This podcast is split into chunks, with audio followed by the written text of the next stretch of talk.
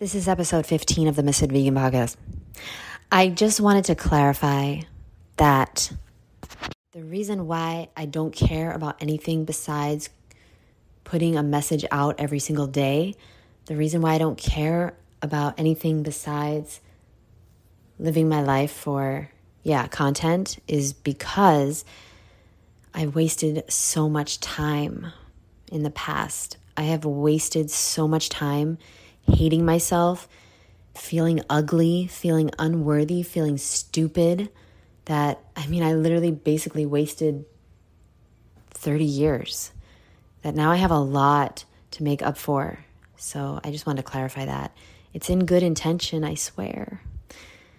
I don't know why I feel I need to justify. I just, I guess I just don't want people to stop talking to me.